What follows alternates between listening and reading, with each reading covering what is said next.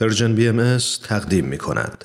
و ما این روزها نیز یادی می کنیم از همه زندانیان بیگناه سیاسی و عقیدتی در زندانهای جمهوری اسلامی در ایران زمین که مضاعف بر تحمل تمامی رنجها و محرومیتها و ها در شرایط وخیم بحران تندرستی کنونی و مثبت اعلان شدن تست کرونای برخی از زندانیان به طور روزافزونی در معرض ابتلا به این بیماری نیز قرار گرفتند.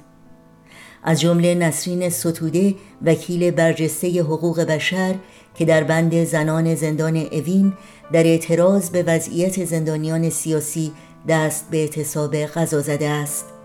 نسرین ستوده در نامه از زندان می نویسد با توجه به قانون و شرایط بحرانی کرونا بسیاری از زندانیان سیاسی باید آزاد و یا از آزادی مشروط تعیین شده برخوردار شوند. اما از این حق نیز محروم ماندند. نسرین ستوده حکم 33 سال زندان را در زندان اوین میگذراند. این روزها همچنین یادی می‌کنیم از شهروندان بهایی که بار دیگر هدف آزار و اذیت مقامات جمهوری اسلامی ایران قرار گرفتند کیان ثابتی ژورنالیست آزاد در گزارش اخیر خود در سایت خبری ایران وایر از برپایی یک کمپین و یا کارزاری در شبکه های اجتماعی تحت عنوان بهاییان را زندانی نکنید خبر می دهد. کیان ثابتی با برجسته کردن آغاز موج تازه‌ای از آزار و اذیت شهروندان بهایی در بحبوحه شیوع ویروس کرونا می نویسد تشدید آزار و اذیت شهروندان بهایی با احضار سی تن از این شهروندان به دادگاه انقلاب اسلامی شیراز در اسفند ماه گذشته آغاز شد. این افراد مجموعاً به 150 سال زندان محکوم شدند. یاد شما در این روزها و در همه روزها زنده و پایدار.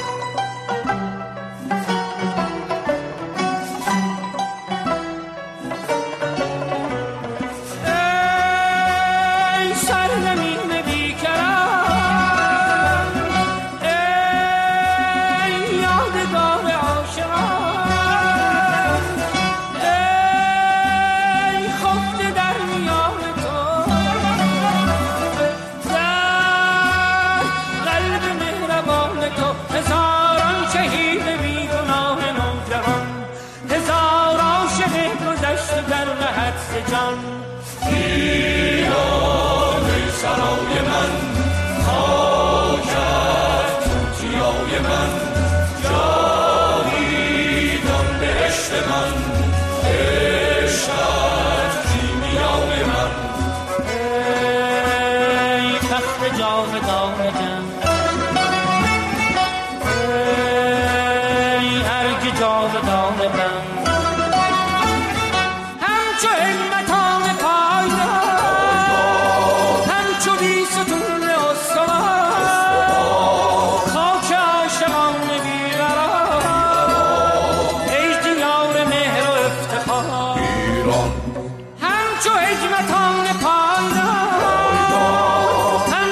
ستون آسمان خاک عاشقان بیقرار ای دیار مهر و افتخار.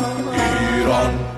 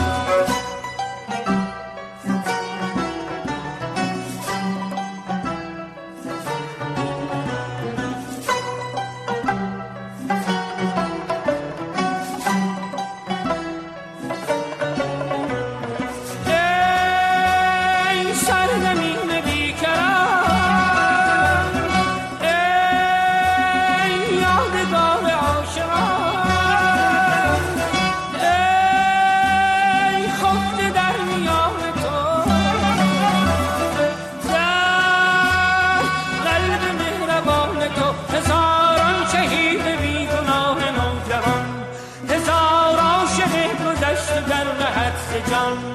ایران ای صدای من خاکت توتیای من جاویدان بهشت من عشقت کیمیای من